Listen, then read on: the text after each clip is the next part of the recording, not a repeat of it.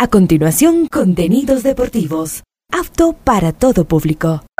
Este programa de información y comentarios deportivos conduce John Leteridro. A esta hora, Ondas Cañaris, su radio universitaria católica, presenta Onda Deportiva, con toda la información local, nacional e internacional de los deportes. Comenzamos. Sabes, mi amor, pórtate bien, no debes llorar, ya sabes por qué. Santa Claus llegó a la ciudad. Todo lo apunta, todo lo ve, sigue los pasos, estés donde estés. Santa Claus llegó a la ciudad. Te observa cuando duermes, te mira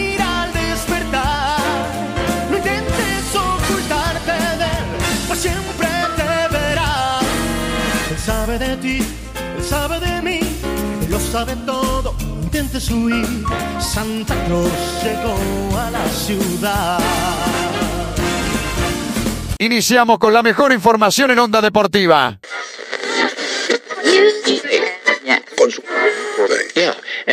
Hola, ¿qué tal? ¿Cómo me les va? Buen día, qué gusto saludarlos. Hoy miércoles 20 de diciembre, programa 1340 a lo largo del día. A cinco días de la Navidad. A cinco días de la Navidad, como siempre, estos programas son especiales porque estamos también vinculándonos con la música navideña, los eh, éxitos que se generan a través de las distintas canciones tradicionales de Navidad. Todavía no estamos en lo tradicional. El viernes vamos a tener un invitado muy especial y ahí nos vamos con los villancicos. Por ahora, la música eh, con el mismo mensaje, pero con un ritmo diferente.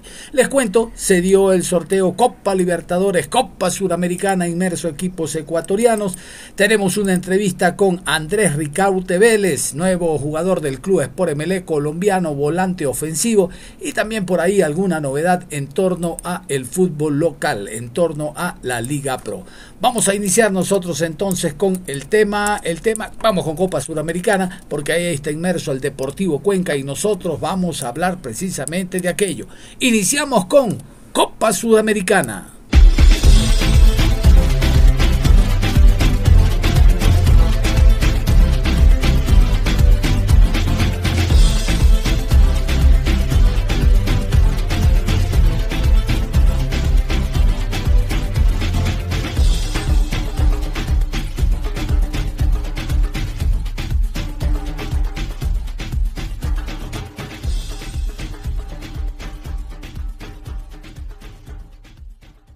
Les decía el día de ayer en Asunción o en Luque, donde está la sede de Confederación Suramericana de Fútbol, se llevó a cabo el sorteo.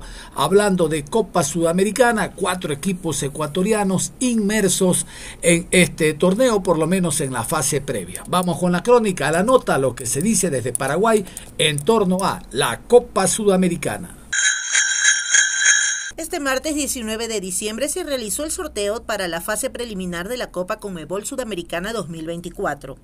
Comienza la Conmebol Sudamericana 2024 con la definición de los primeros enfrentamientos que tendrá el torneo el próximo año. De los 44 equipos clasificados, 32 equipos comenzarán la primera fase que será disputada entre equipos del mismo país en una fase nacional a partido único. Bolivia, Chile, Colombia, Ecuador, Paraguay, Perú, Uruguay y Venezuela tendrán representantes en esta etapa del torneo que buscarán obtener uno de los cupos clasificatorios para la fase de grupos de la competencia continental. Muy bien, ahora creo que es, importante esto. Pare la oreja, pare, muy atento. Así están las bases de Copa Sudamericana. Aquí entre nos, son las mismas del año pasado, pero estoy seguro que usted se ha olvidado. Sí, yo me he olvidado que ando metido en esto. Vamos a recordar las bases de Copa Sudamericana. Primero juegan los equipos locales, eh, un solo partido, y luego empiezan a seguir sumando en otra, en otra, en otra fase, en fase de grupo, donde ingresan también aquellos que fueron rezagados a nivel de Copa Libertadores de América. Mejor, vámonos con las bases oficiales. Este es el reglamento oficial de Confederación Suramericana. Conmebol Sudamericana 2024. Pautas del sorteo. Fase preliminar. Primera fase.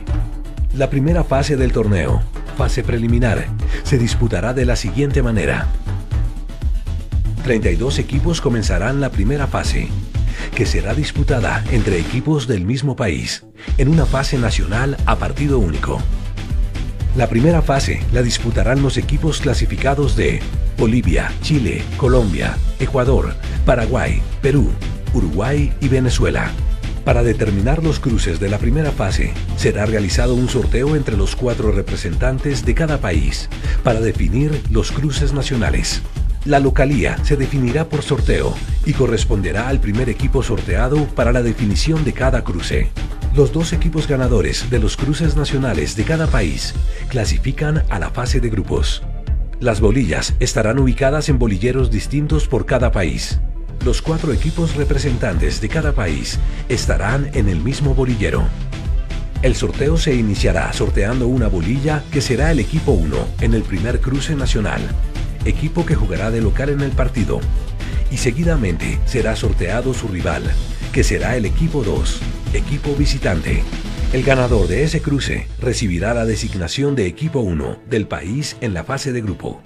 La siguiente bolilla a ser sorteada será el equipo 3 en el segundo cruce nacional, equipo que jugará de local en el partido, y seguidamente será sorteado su rival, que será el equipo 4, equipo visitante. El ganador de ese cruce recibirá la designación de equipo 2 del país en la fase de grupos.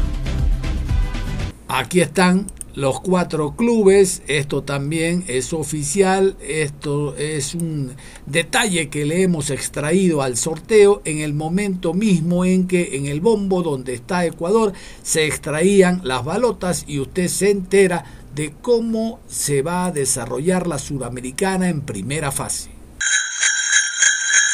Pasamos a Ecuador. Deportivo Cuenca.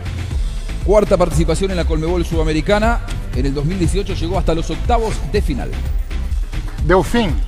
Terceira participação na Comebol Sul-Americana, vai jogar então em condição de visitante contra o Deportivo Cuenca.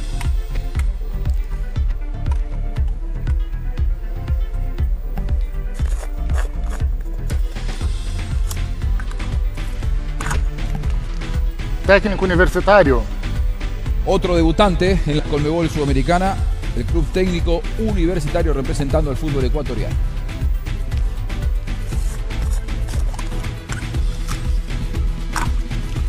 Universidade Católica. A Universidade Católica que chegou às, aos oitavas, às oitavas de final em 2014, foi a sua melhor participação e essa é a oitava participação na Comebol Sul-Americana. Então, com isso, nós temos já a definição de quatro países. A un solo partido, escuchan, a un solo partido. Cuenca local enfrentando a el equipo del Delfine y técnico universitario local enfrentando a la Universidad Católica. ¿Qué les parece? Vámonos a continuación con este comunicado oficial de del Deportivo Cuenca, una vez conocida el sorteo. Esto dice Deportivo Cuenca a través de redes oficiales. Una vez conocido el sorteo de la primera fase de la Copa Sudamericana en la que jugaremos como locales frente a Delfín Sporting Club, exponemos lo siguiente. En días anteriores recibimos el comunicado de la Confederación Sudamericana de Fútbol, donde nos indican que el estadio Alejandro Serrano Aguilar no está aprobado para el desarrollo de partidos de los torneos con Mebol, principalmente porque la iluminación no cumple con lo establecido en el reglamento. Ante ello, conversamos con entendidos en la materia, así como con proveedores de material eléctrico para viabilizar la posibilidad de una renovación total de las 160 luminarias, 40 por torre, que nos darían un valor superior al mínimo requerido. Tomando en cuenta que con los cambios desarrollados a inicios del año 2023 a cargo del club, la luminosidad del escenario superó los 500 lux. Hacemos un llamado a las autoridades locales, GAT Municipal, Gobernación de la SUAY, Ministerio del Deporte y Federación Deportiva de la SUAY, a sumarse al club en esta cruzada para renovar la iluminación de nuestro principal escenario. Deportivo Cuenca solicitará a Conmebol la reinspección del Alejandro Serrano Aguilar para que nuestra hinchada pueda disfrutar del partido de la fase inicial. En caso de no lograr la habilitación, optaremos por jugar en un estadio de otra ciudad, siendo la primera opción la ciudad de Quito.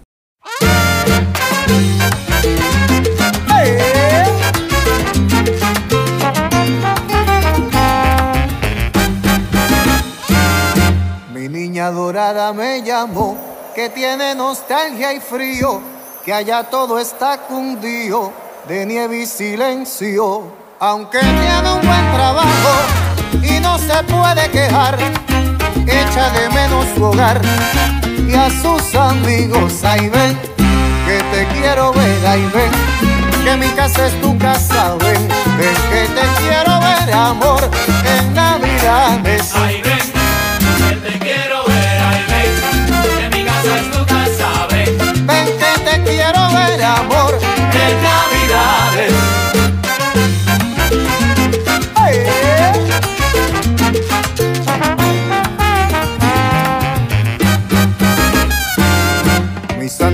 compadre me dice que mudarse fue un error, que si su casa vendió fue algo impulsivo. Si mañana le consigo una casita en Borinquen, ay, trae a la doña también. Mi buen amigo, ay ven, que te quiero ver, ay ven, que mi casa es tu casa, ven, ven que te quiero ver, compay, en Navidades. Ay, ven,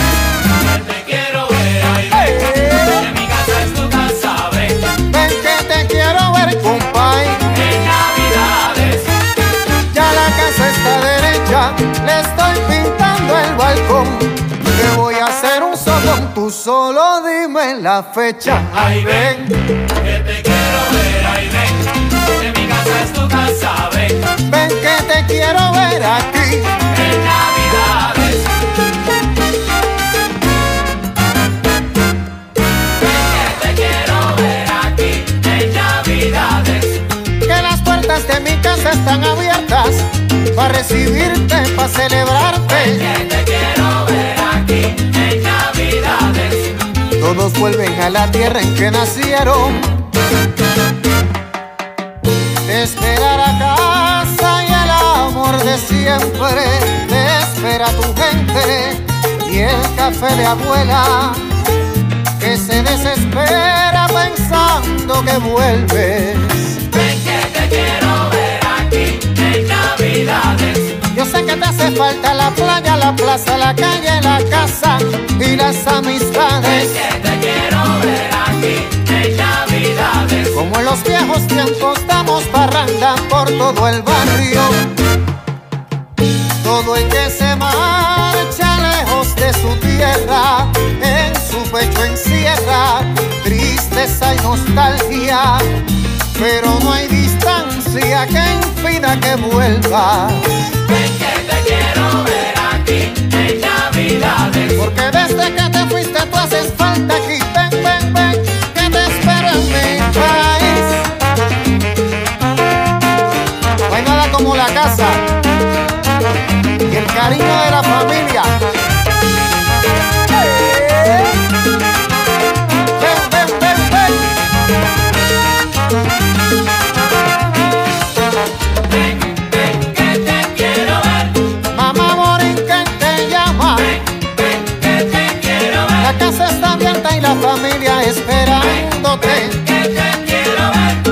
Vida es tiempo bonito. Ven, ven que te quiero ver. Tiempo bueno para volver.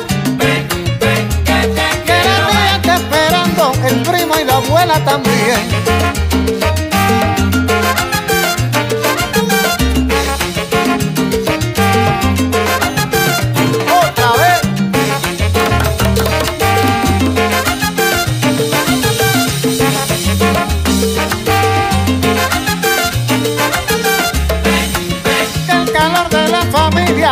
Que se olvide el frío. Este es tu país y el mío, por eso tienes que volver. Nochebuena y Navidad es venir y arrayar como se hace en Borinquen. Que te quiero ver. Eh. Vamos a meternos ahora a Copa Libertadores de América porque les decía, el día de ayer también se llevó a cabo el sorteo en torno a este este campeonato. A ver, Copa Libertadores, vamos primero con fase de grupo. Ustedes saben de que luego, donde ya están clasificados los otros equipos, se vuelve a hacer un nuevo sorteo. Iniciamos con la crónica en torno a Copa Libertadores de América.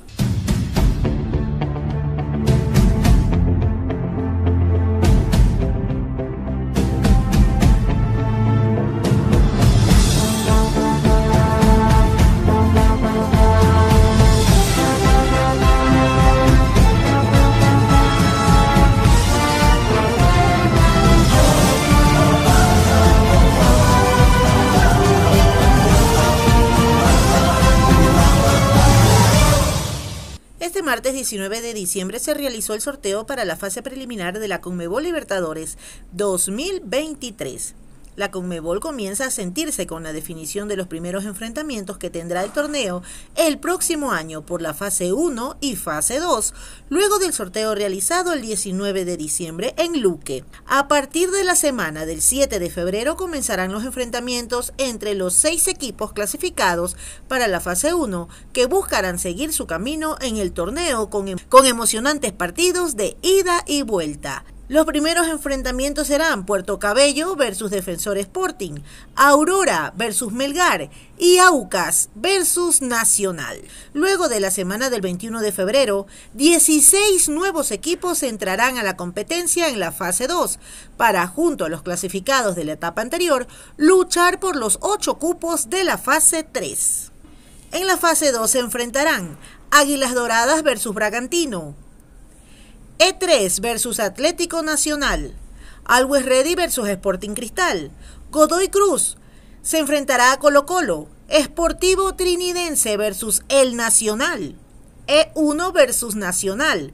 Portuguesa se enfrenta a Palestino. Y E2 se enfrenta a Botafogo.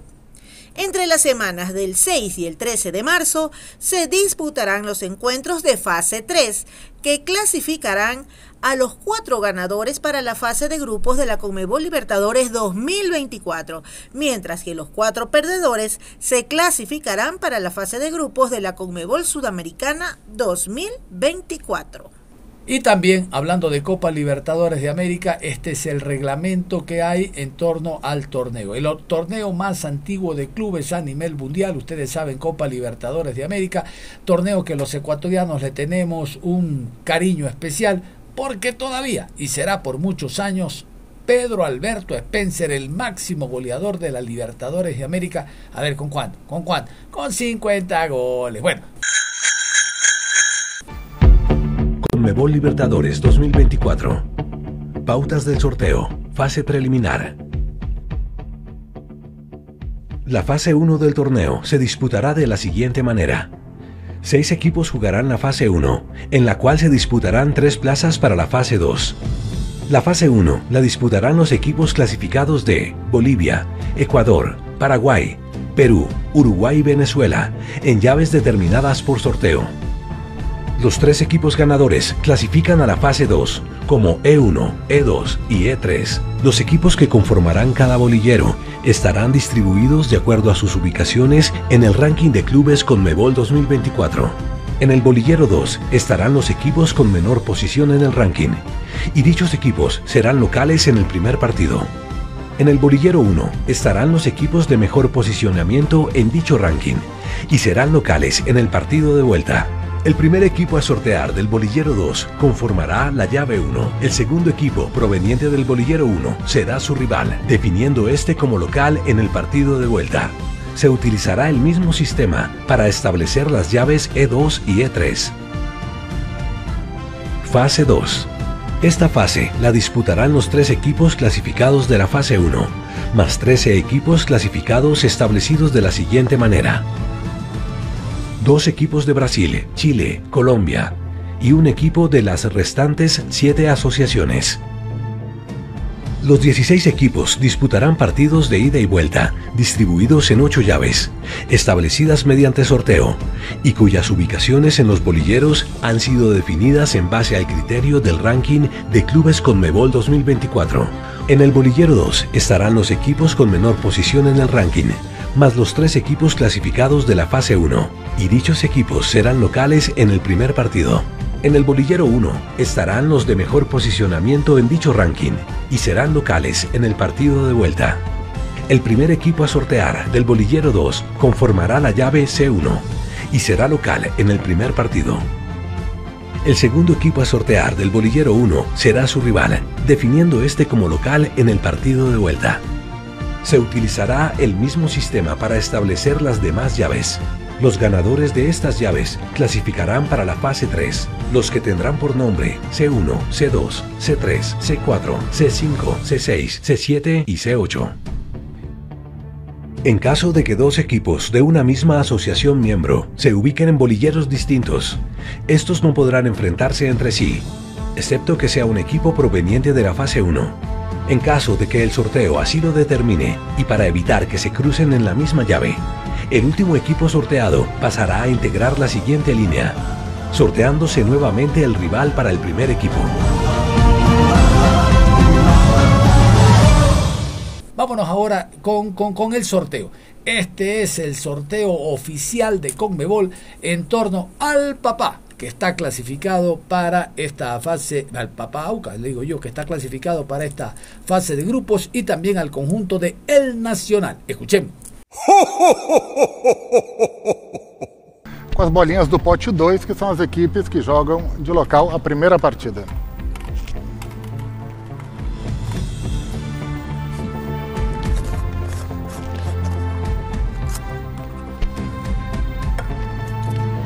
Academia Porto Cabello, da Venezuela.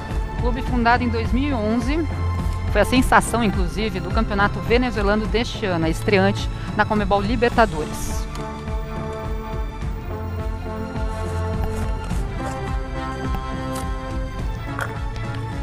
Defensor Sporting de Uruguay. Por decimoséptima vez participa en la Colmebol Libertadores. En 2014 llegó hasta las semifinales. Esa fue su mejor participación.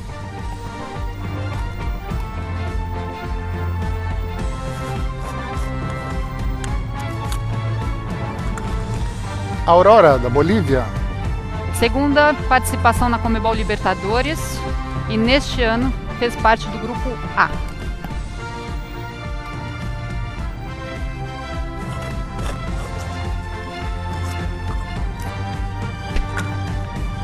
Melgar, do Perú. Octava clasificación en la Colmebol Libertadores. Busca pasar a la fase de grupos por primera vez en su historia.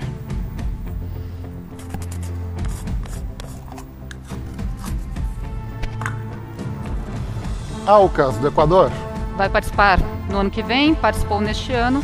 Esta é a segunda edição da Comebol Libertadores do Alcas do Equador.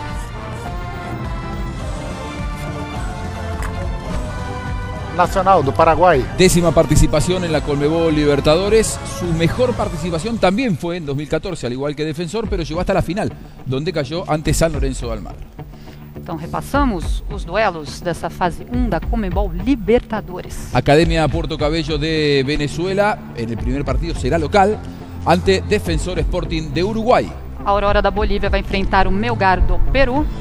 Mientras que Aucas de Ecuador será local en el primer partido ante Nacional de Paraguay. Agora seguimos então com o sorteio da fase 2. Lembrando que nós vimos no final do vídeo que não poderemos ter cruzamento de dois times do mesmo país. Ah, tá certo que a única condição que teria isso seria com a Colômbia, que tem representantes nos dois potes. Então nós vamos ficar atentos com esse detalhe. Perfeito. Exatamente, Helena. Vamos começar novamente com as bolinhas do pote 2, que são as equipes que jogam de local a primeira partida.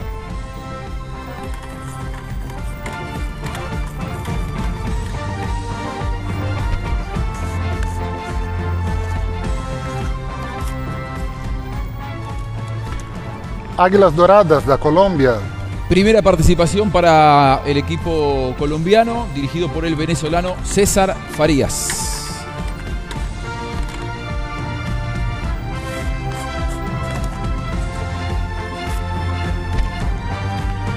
Red Bull Bragantino, do Brasil. Segunda participação na Comebol Libertadores, foi vice-campeão da Comebol Sul-Americana em 2021, o time comandado pelo português Pedro Caixinha.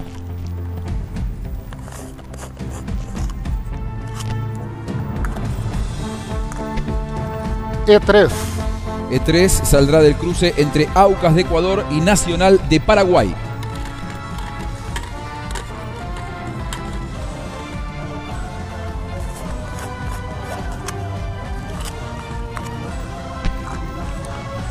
Atlético Nacional da Colômbia. Bicampeão da Comembol Libertadores em 89 e 2016, participação de número 25 na competição.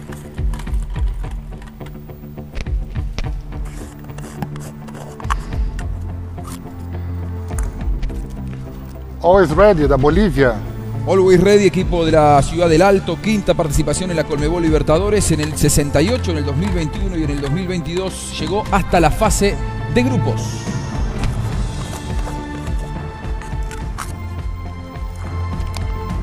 Sporting Cristal do Peru. Participação de número 39 na Comebol Libertadores e foi vice-campeão em 97, ano em que perdeu a final para o Cruzeiro.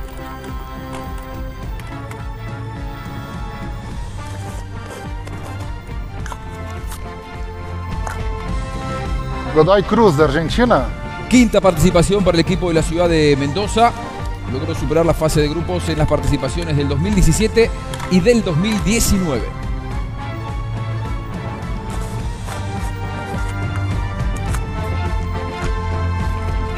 Colo-Colo do Chile. Colo-Colo, que está na sua participação de número 37, está entre os oito times com mais participações na Comebol Libertadores e foi campeão em 91.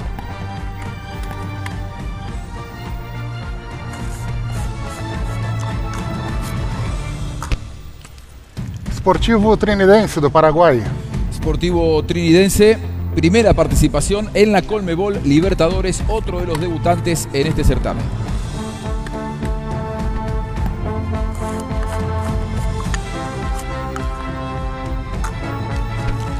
É o Nacional do Equador. É o Nacional que está na participação de número 26 na Comebol Libertadores e a sua melhor participação foi em 85, quando chegou às semifinais.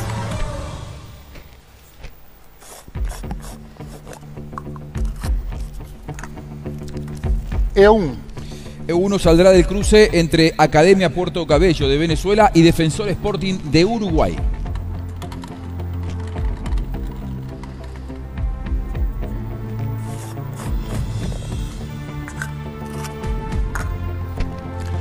Nacional do Uruguai. Vai enfrentar o Nacional do Uruguai, tricampeão da América 71, 80 e 88. E a equipe que mais participou da Comebol Libertadores, ao todo foram 51 edições. Ahí puede llegar a darse un duelo entre equipos uruguayos, pero no hay problema porque viene de la fase 1 Defensor. Exatamente. Portuguesa da Venezuela. Portuguesa de Venezuela, novena participación en Colmebol Libertadores. Vuelve luego de 40 años Exatamente. a la máxima compet- competencia a nivel de clubes en el continente. E sabe que o Jairzinho Furacão já jogou na Portuguesa da Venezuela. Ah, mira vos. Palestino do Chile. Palestino que está em sua sétima participação na Comebol Libertadores e o melhor resultado foi em 79, quando foi semifinalista.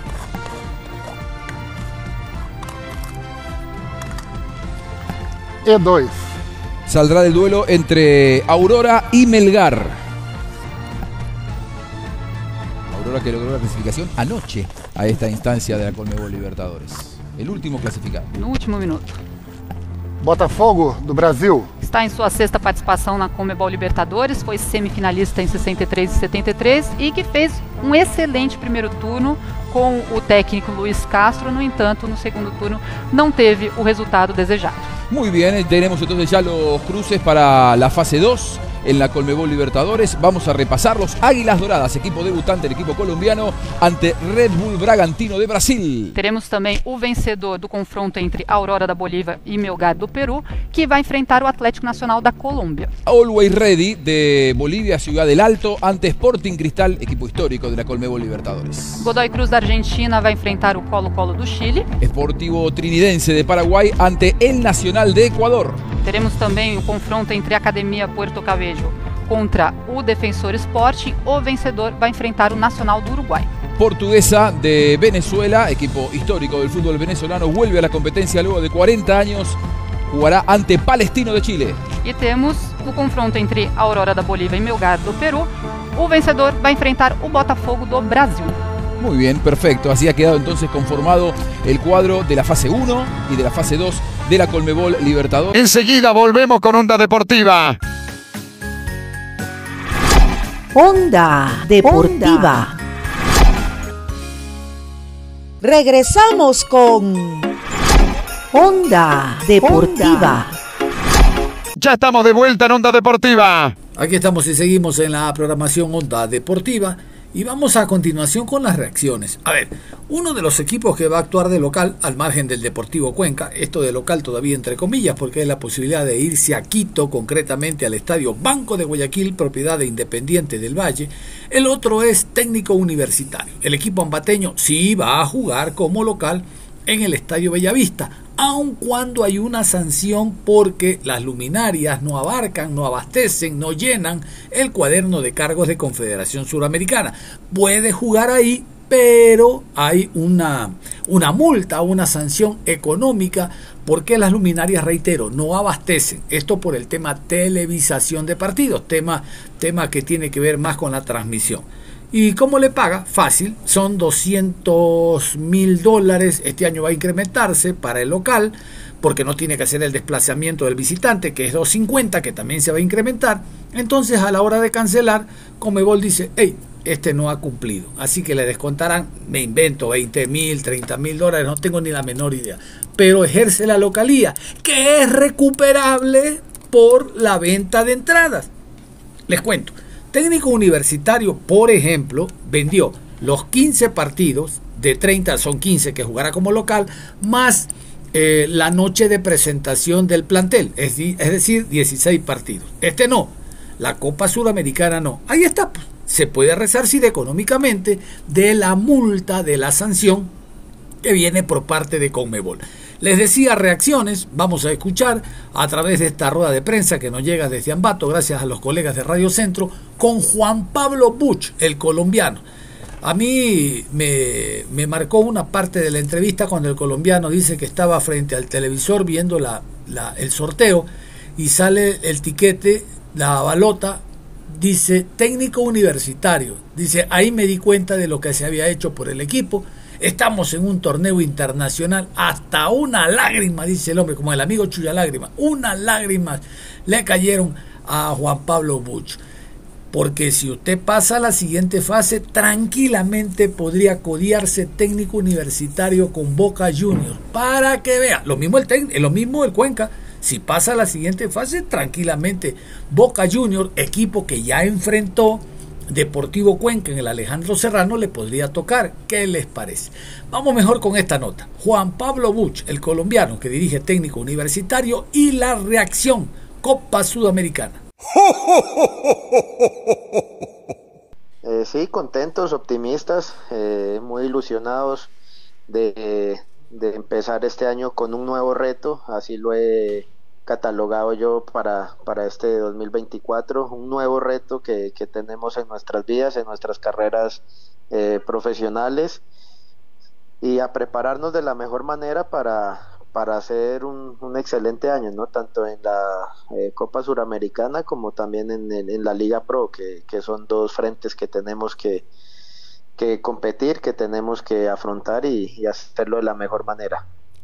Sinceramente, profe, ¿cómo recibió la noticia? ¿De local frente a la católica? A ver, mm, con mucha sinceridad te digo que lo que más quería era ser local.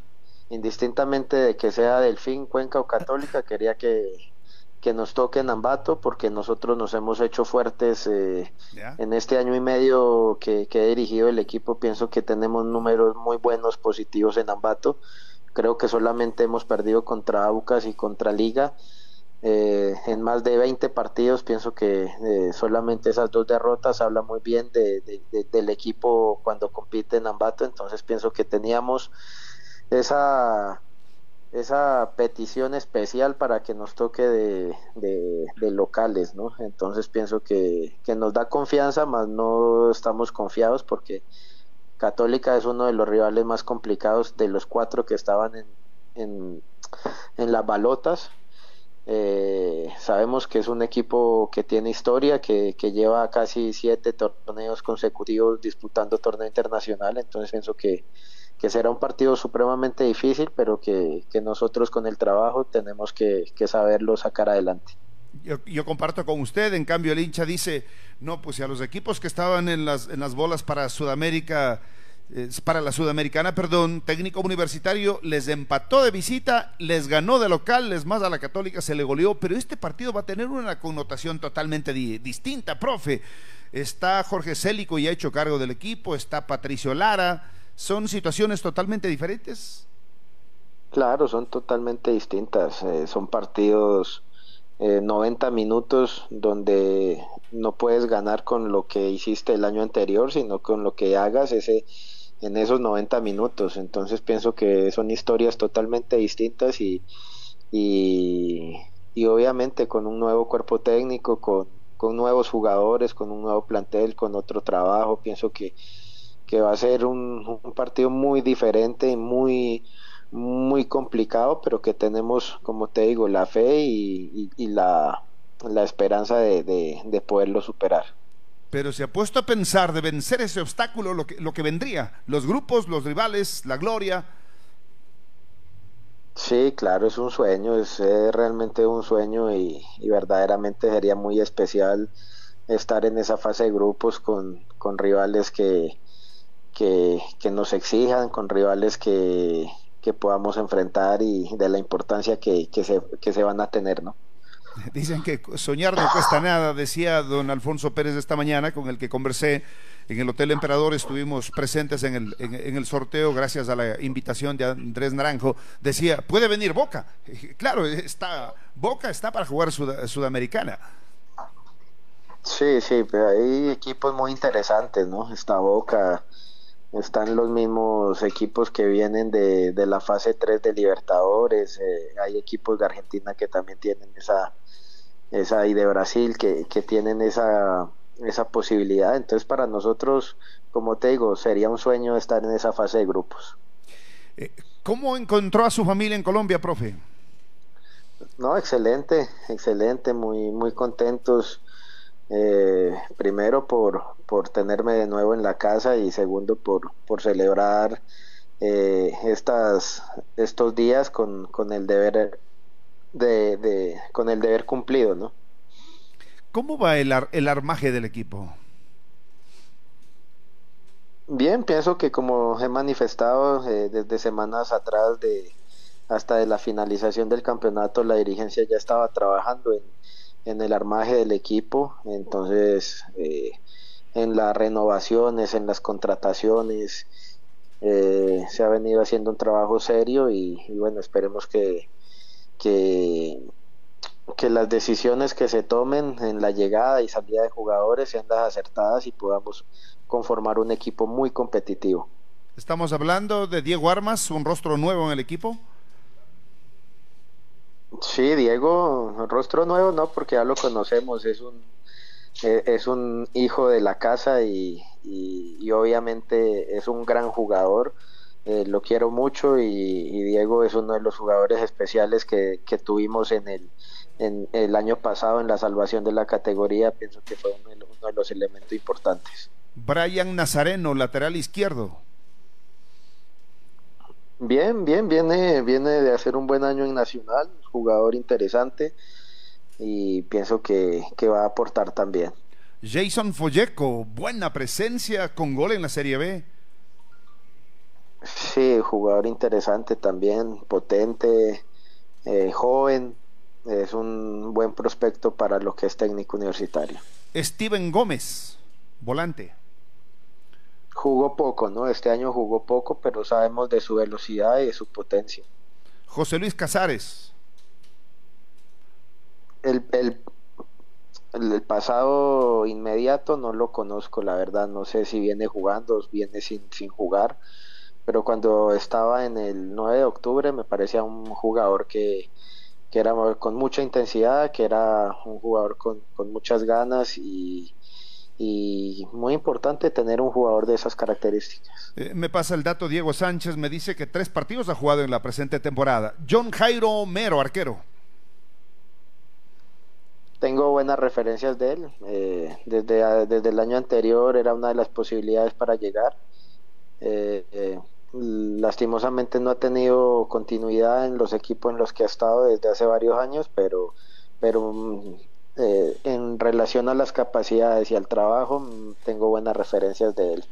La mayoría de jugadores han sido renovados del contrato, pero pregunto por algunos que eh, están esperando, han dicho, porque he conversado con ellos, que se les ponga al día y luego para, para analizar. Pero usted tiene una amistad realmente eh, excepcional con, con varios de ellos. Pregunto por Tapiero, ¿cómo está el tema? ¿Usted cómo lo enfoca, profe? La verdad, él, eh, lo que tú acabas de mencionar, eh, por ahí hay algunos pendientes con él y está esperando que, que solucionen eso para poder sentarse a conversar la renovación. Es uno de los pedidos de nosotros.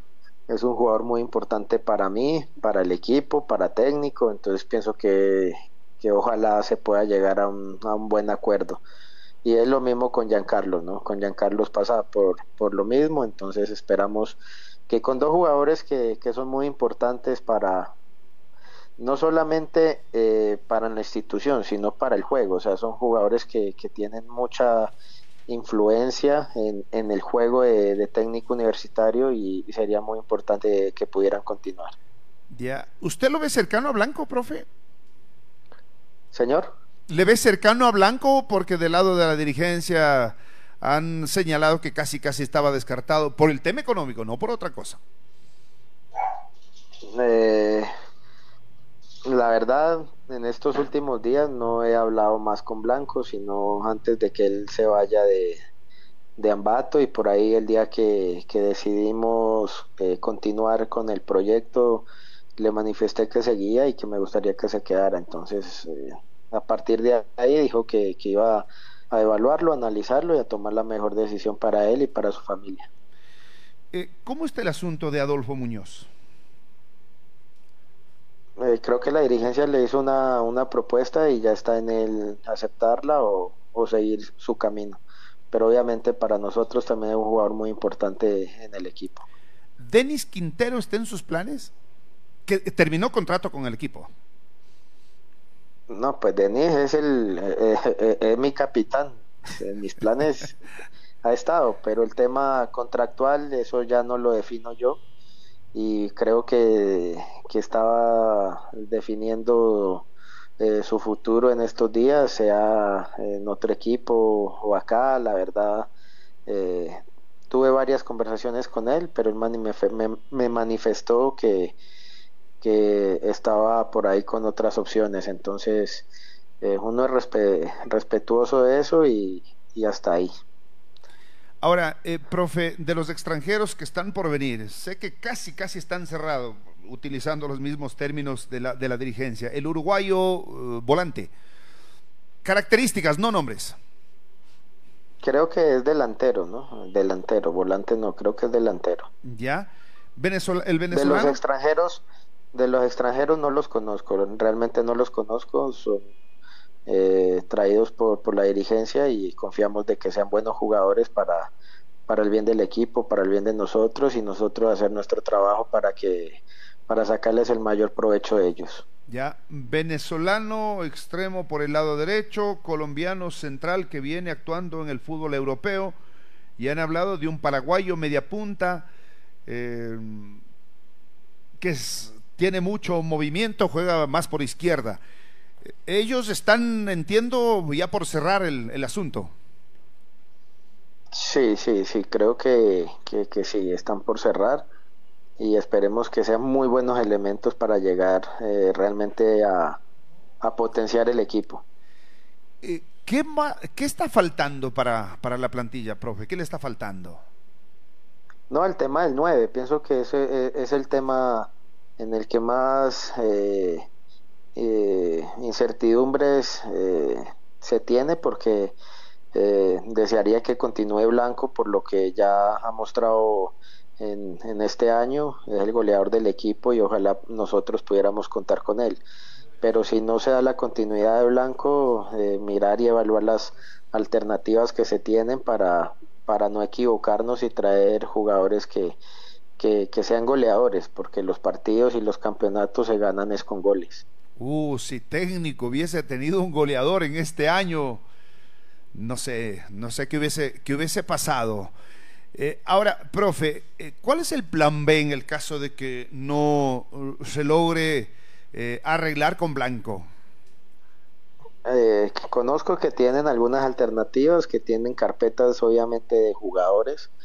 Eh, ya, se, ya nos sentaremos a evaluar cuál es la mejor opción, pero como te digo, tengo fe y, tengo la esperanza de que Giancarlo continúe porque yo sé que él en Ambato él es feliz, él es muy contento y se ha ganado un espacio eh, en la ciudad, en el equipo, eh, la gente lo reconoce, la gente lo quiere y, esperemos, ¿no? Esperemos. Yo, yo estoy confiado y, y tengo la fe de que se pueda quedar sin duda será una plantilla numerosa con, con, más calidad, sabiendo que se viene Copa Sudamericana, Liga Pro, Copa Ecuador, que por cierto está ya confirmado que se desarrollará ese evento el próximo año. Sí, a ver, eh, más que cantidad, pienso que debemos tener jugadores que, que nos den la mano en cualquier eh, momento de, la, de la competencia, que sean soluciones, que no sean solamente eh, jugadores para, para cumplir, sino que sean realmente jugadores resolutivos en, en la competencia. Eso para nosotros es muy importante. Esperemos, ¿no? Esperemos que, que conformemos una nómina competitiva. Eh, un número entre 25 jugadores de campo y tres arqueros sería ideal. Contar con 28 jugadores para mí es, es suficiente y, y estaríamos tranquilos con esa cantidad de jugadores. Estamos hablando de 28, ¿no? Jugadores. Sí, sí. Listo, profe. Ahora, eh, ¿la dirigencia le va a apoyar en la conformación del, del, cuerpo técnico para que tenga una estructura? Sí, claro, ese es uno de los pedidos que se hizo. Eh, se necesita el preparador físico de manera prioritaria. Eh, ya se ha tenido la aceptación por parte de la dirigencia. En estas próximas horas o próximos días ya se eh, cerrará ese tema y, y tendremos la posibilidad de, de, de, sumar ese elemento que es supremamente importante en cualquier equipo. ¿Será de su confianza o de la confianza de la directiva? No, no, de mi confianza, de mi confianza porque pienso que ya en el cuerpo técnico sí, sí debe ser personas que sean de, de, la completa eh, confianza de uno y que uno sepa de su trabajo y sobre todo de la calidad de persona que, que sea. Entonces pienso que por ahí eh, tenemos una opción muy fuerte que ya se la hicimos saber a la dirigencia y, y, ojalá se pueda llegar a un acuerdo con él para que esté llegando junto con nosotros al comienzo del año. ¿Quién, es, quién será o quiénes serán eh, sus asistentes? No, pues Dairon sigue, sigue con ah, nosotros. Y, y, y, la persona que llegue eh, sería el preparador físico y Juan Pablo Beltrán como entrenador de arqueros. Que me parece inclusive que él ya arregló su parte contractual. Sí, no, él ya arregló, eh, es un excelente profesional, eh, trabaja muy bien en lo específico de los arqueros, pienso que es uno de los mejores entrenadores de arqueros que, que hay en el país y, y realmente muy, muy satisfechos con, con, lo que podamos desarrollar. ¿Y asistente de video? Eh, no, no, no, ese no, no, no está dentro de los planes. Eh, lo seguiremos haciendo eh, mi persona con, con, la ayuda de mis colaboradores. Eh, ¿Nutricionista? Pues mira que dentro del equipo no contamos con, con esas, esos tipos de, de profesionales, pero siempre se ha contado con la ayuda de personas que nos que nos apoyan en el tema tanto psicológico como nutricional. Eh, entonces pienso que sí son factores que, que ayudan y en casos particulares obviamente nos apoyaremos en estos profesionales para poner a nuestros jugadores en, niveles óptimos para la competencia. Por ejemplo, el caso de Walter, que, que necesitamos que para, para que retome su nivel, su máximo nivel competitivo, necesitamos tenerlo en un mejor peso. A propósito de los arqueros, profe, usted dijo 25 jugadores y 3 arqueros. Dispone técnico por el momento. Walter Chávez, John Jairo Mero y el otro arquero. ¿Quién sería? Ese está por definir, está por definir el tercer arquero. Eh, esperemos eh, con paciencia cuál sea la mejor decisión para nosotros. ¿Bone es una opción? Señor. ¿Es una opción, Bone? Sí, señor, claro, por supuesto. Y creo que es la opción más fuerte que, que se tiene desde el cuerpo técnico y desde la dirigencia.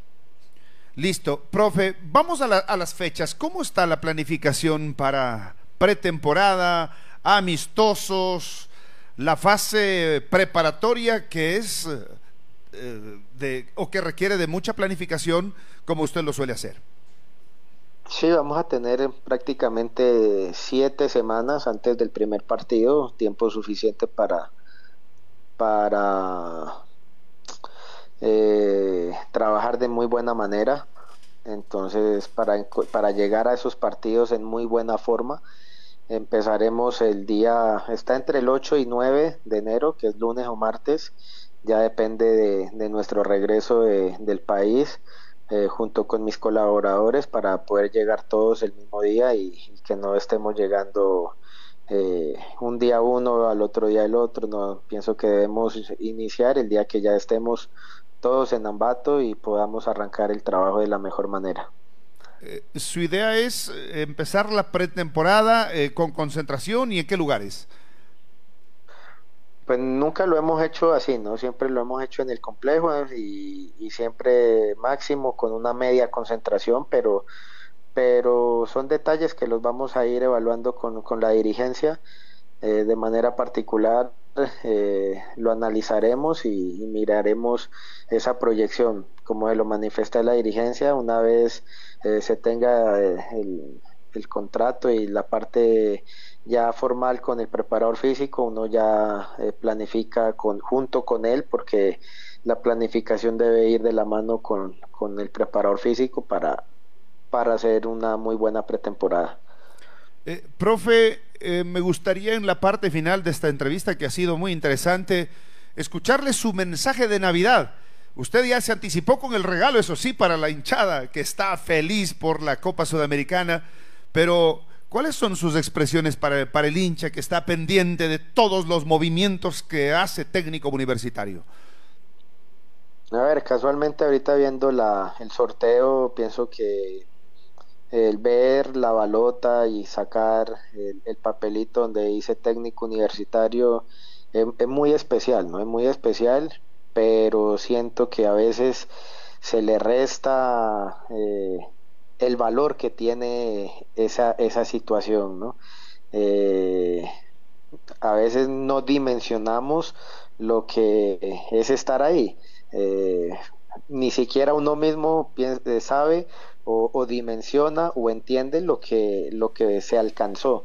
Eh, de mi parte, eh, darles el agradecimiento y, y, ese inmenso cariño a toda la, a toda la hinchada, eh, esos mensajes de apoyo, de respaldo, de cariño, pienso que hasta lágrimas me, me sacaron muchas veces y, esperamos que, que, le, que, que, el 2024 llegue con esas... Eh, nuevos retos, con esas nuevas alegrías, con esas nuevas esperanzas, ilusiones para hacer un, un gran trabajo, para darles más alegrías, para que eh, estar a, la altura de, de, de, las expectativas que se tiene, para seguirles dando esa correspondencia al apoyo que, que nos brindan. Y, y bueno, eh, pienso que vamos dos, dos diciembres en los que hemos cumplido con los objetivos, se les ha dejado alegría, se les ha dejado esa inmensa eh, emoción de el año pasado de, conservar la categoría y este año de, de, clasificar un torneo internacional. Entonces nada más que disfruten, que sean gratos, que, que tengan ese agradecimiento con, con Dios primero y, y, bueno, segundo con todo el equipo eh, y con todos los que hacemos parte de técnico universitario. ¿Qué, eh, ¿Qué es lo que les une tanto? a Bug y a técnico universitario, a técnico universitario y al profe Juan Pablo Bug, Patricio Mantilla en algún momento dijo, es un romance, es, es, es, un amor, es un idilio el que se vive. ¿Usted cómo lo describe esta, esta relación, este, este matrimonio? Sí, y a veces tóxico, ¿no? A veces eh, por momentos tóxico, pero, pero sabemos del, del cariño, de, del, amor que, que, que, se que se ha hecho real, eh, tanto de mi parte por la institución y, y, de gran parte de la hinchada por uno. Eh, pienso que se ha avanzado bastante, ¿no? Se ha avanzado bastante y, muy contento, muy contento y muy orgulloso de pertenecer al club, de, de estar siempre con, con, con, estos colores vestidos y, y esperamos que, que esto eh, podamos seguir haciendo historia y, se, y, seguir consiguiendo cosas importantes para nosotros, para el club y sobre todo para toda esa hinchada. Se acabó el tiempo en Onda Deportiva. Y con el espíritu navideño de este mes de diciembre cerramos la programación Onda Deportiva. Pero recuerde usted, no se cambie, continúe en sintonía de Ondas Cañaris.